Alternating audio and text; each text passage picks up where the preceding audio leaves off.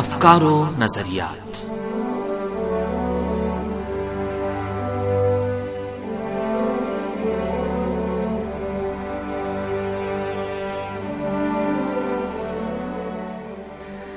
آپ عزیز سامعین کی خدمت میں مریم زہرا کا سلام عرض ہے. پروگرام افکار و نظریات کے ساتھ حاضر ہیں. امید ہے کہ یہ پروگرام بھی آپ سب کی توجہ کا باعث بنے گا.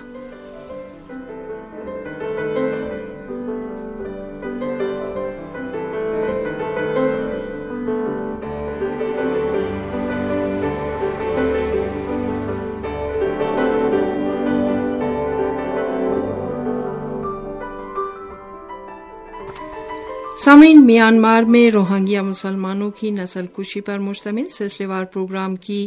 ایک اور کڑی کے ساتھ حاضر ہیں. اس سے قبل کے پروگرام میں ہم نے حکومت میانمار کی جانب سے روہنگیا مسلمانوں کے خلاف انسانیت سوز جرائم کے ارتکاب کے بارے میں آپ کو بتایا تھا. اس پروگرام میں ہم روہنگیا مسلمانوں اور انسانوں کی اسمگلنگ کے موضوع پر آرائز پیش کریں گے. پروگرام کے آخر تک ہمارے ساتھ رہیے گا. سامعین، جنوب مشرقی ایشیا میں انسانی اسمگلنگ میں جو گروہ ملوث ہیں وہ عام طور پر ایسے گروہ ہیں کہ جو منشیات کی اسمگلنگ اور قتل و غارت گری میں ملوث رہے ہیں، اور یہ افراد بین الاقوامی پولیس اور ملکوں کی سرکاری فورسز کو مطلوب ہوتے ہیں. یہ افراد عام طور پر ایک ملک سے دوسرے ملک اور ایک علاقے سے دوسرے علاقے میں آمد و رفت رکھتے اور جگہ بدلتے رہتے ہیں. ان کی آمدنی غیر قانونی کاموں سے حاصل ہوتی ہے. میانمار میں روہنگیاؤں کے قومی بحران کا آغاز اور لاکھوں افراد کی بنگلہ دیش، ملیشیا، انڈونیشیا اور تھائی لینڈ کی طرف ہجرت اس بات کا باعث بنی کہ جرائم پیشہ گروہوں نے موقع سے فائدہ اٹھایا، اور یہ جرائم پیشہ افراد روہنگیا مسلمانوں کو فریب دیتے اور ان کو مشرقی ایشیا میں بہتر اور اچھی زندگی کا لالچ دے کر کشتیوں پر سوار کرتے اور ان کو سمندر کے راستے عبور کرانے کے بعد دور دراز جنگلی علاقوں میں لے جاتے اور وہاں کیمپ لگا کر خفیہ طور پر عورتوں اور بچوں کی خرید و فروش کا کاروبار کرتے ہیں. ملیشیا کے جنگلوں میں ایسے متعدد موارد کا انکشاف ہوا ہے کہ اسمگلروں نے ملیشیا کی پولیس کے توسط سے روہنگیا مسلمانوں کی جبری نگہداشت اور حراست کی جگہ کے انکشاف اور پولیس کے ہاتھوں اپنی گرفتاری کا یقین ہونے کے بعد اپنے زیر حراست قیدیوں کو قتل کر کے ان کو اجتماعی قبروں میں دفن کر دیا ہے. ملیشیا اور انڈونیشیا میں اس طرح کی متعدد اجتماعی قبریں دریافت ہوئی ہیں. اس کے علاوہ اس لحاظ سے کہ ملیشیا ایک مسلمان ملک ہے، اسمگلروں نے روہنگیا کی جوان لڑکیوں کی خرید و فروخت کا ایک قابل قبول راستہ تلاش کر لیا، اور وہ راستہ ادیڑ عمر کے افراد کے ساتھ جوان لڑکیوں کی شادی کرانا تھا. اس بارے میں رپورٹوں سے اس امر کی نشاندہی ہوتی ہے کہ جوان لڑکیاں دباؤ میں آ کر جبری شادیاں کرنے پر مجبور ہو جاتی ہیں کیونکہ ان کے سامنے اور کوئی راستہ نہیں ہوتا. سامعین، بدقسمت لڑکیوں اور عورتوں کی قیمت کبھی کبھی اس سودے میں $900 تک لگائی جاتی ہے، جو تھائی لینڈ میں جنسی تجارت کی مارکیٹ میں داخل ہونے والوں کے مقابلے میں زیادہ قابل قبول لگتی ہیں. لیکن وہ لڑکیاں کہ جو جسم فروشی کے بازار میں اسمگلروں کے توسط سے فحاشہ خانوں میں بیچی جاتی ہیں، ان کی سرنوشت واقعاً بہت تلخ ہوتی ہے، اور اس سلسلے میں خودکشی کے بھی اطلاعات ہیں. ان میں عام طور پر وہ جوان لڑکیاں اور عورتیں شامل ہوتی ہیں کہ جو بنگلہ دیش کے کیمپوں میں بے بسی کی زندگی گزارنے کے باعث اسمگلروں کا دھوکہ کھا جاتی ہیں اور انسانی اسمگلروں کو اپنی ساری جمع پونجی دے دیتی ہیں تاکہ ان کو ملیشیا یا انڈونیشیا پہنچا دیں. وہ یہ تصور کرتی ہیں کہ ان ملکوں میں جا کر وہ اپنے لیے کچھ کر سکیں گی اور سکون کی زندگی گزار پائیں گی، لیکن وہ یہ بھول جاتی ہیں کہ انہوں نے اپنی زندگی اسمگلروں کے ہاتھوں فروخت کر دی ہے، اور اب ان کی قسمت بنگلہ دیش کے کیمپوں سے زیادہ بدتر ہو چکی ہے اور ایک تلخ و دشوار زندگی ان کے تعاقب میں ہے. سامعین، روہنگیائی پناہ گزینوں میں کچھ ایسے جوان مرد اور لڑکیاں اور عورتیں بھی ہوتی ہیں کہ جو بردہ فروشی کے بازار میں مختلف وجوہات کے سبب خرید و فروش کے قابل نہیں ہوتی ہیں. ایسے افراد کو ملاحوں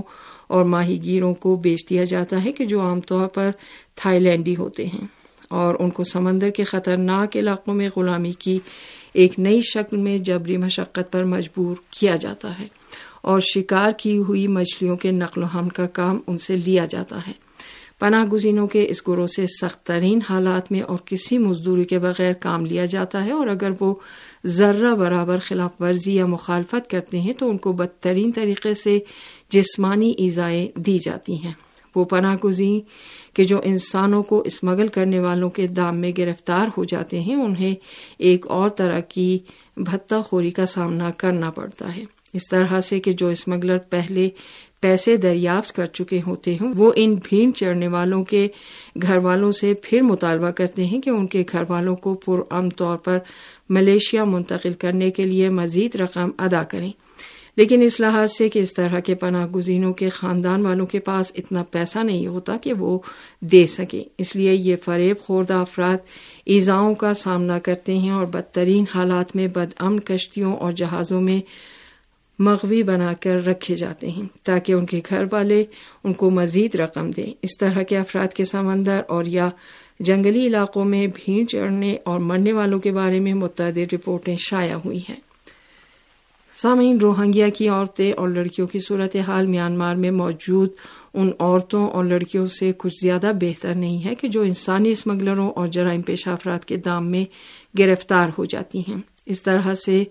قطع نظر کہ روہنگیا کے دیہی علاقوں میں بدھسٹ ملیشیا، فوج اور متعصب راہبوں کے حملے میں ان کا قتل عام کیا جاتا ہے اور ان کو مختلف مقامات سے قیدی بنا لیا جاتا ہے، اور وہ پھر میانمار کی فوج یا ملیشیا کے افراد یا گروہ کے ہتھے چڑھ جاتی ہیں، اور ایسی رپورٹیں بھی موصول ہوئی ہیں کہ جن سے یہ بات ظاہر ہے کہ بودھسٹ راہب بھی کہ جو عام طور پر خود کو دیندار اور اصول دین کا پابند ظاہر کرتے ہیں، وہ بھی عورتوں اور لڑکیوں کی آبروریزی اور توہین میں براہ راست ملوث ہوتے ہیں۔ انتہا پسند بدھسٹ راہب روہنگیا مسلمانوں کی عورتوں اور لڑکیوں کی آبروریزی کے لیے اپنے حامیوں اور طرفداروں یا سپاہیوں اور فوجیوں کے لیے نام نہاد شرعی جواز صادر کرتے ہیں۔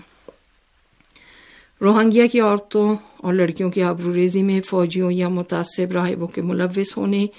اور ان کی اجتماعی طور پر عصمت دری سے بدتر یہ بھی تلخ حقیقت ہے کہ اس طرح کی جنسی ہراسانی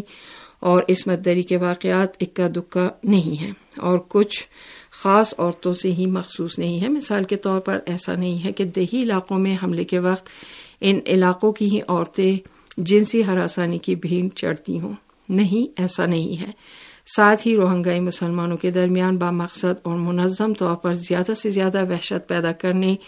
اور اجتماعی طور پر ان کو کوچ کرنے یا بنگلہ دیش فرار کرنے پر مجبور کیا جاتا ہے۔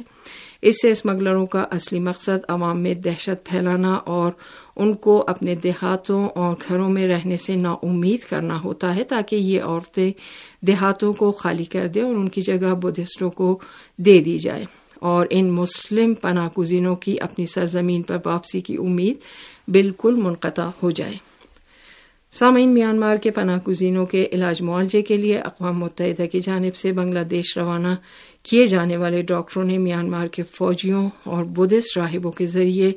روہنگائی عورتوں کی وسیع پیمانے پر آبروریزی کی خبر دی ہے۔ ان ڈاکٹروں کا خیال ہے کہ مسلم اقلیت کی ان بعض عورتوں کو شدید طور پر جسمانی نقصان پہنچا ہے کہ جس سے ان پر ایک گروہ کے وحشیانہ حملوں اور ایذا رسانی کی نشاندہی ہوتی ہے۔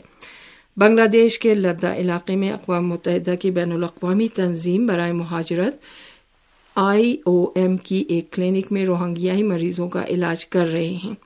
ڈاکٹر نے کہا ہے کہ ان کے پاس ایسی سینکڑوں عورتیں آئی ہیں کہ جو گزشتہ چند مہینوں کے دوران جنسی جاریت کا نشانہ بنائی گئی ہیں۔ اس طرح سے اس بات کا مشاہدہ کیا جا سکتا ہے کہ میانمار کی حکومت اور فوج ایک منظم صورت میں روہنگیائی مسلمانوں کے خلاف اقدامات کر رہی ہے تاکہ آراکان صوبے کو مکمل طور پر روہنگیا کی مسلم قوم سے خالی کرا دے اور بدھ مذہب سے تعلق رکھنے والے راکھین قوم کو مسلمانوں کی جگہ لا کر بسائے اور ایک قوم اور ایک دین کے خلاف اپنی توسیع پسندانہ پالیسیوں کو آگے بڑھائے۔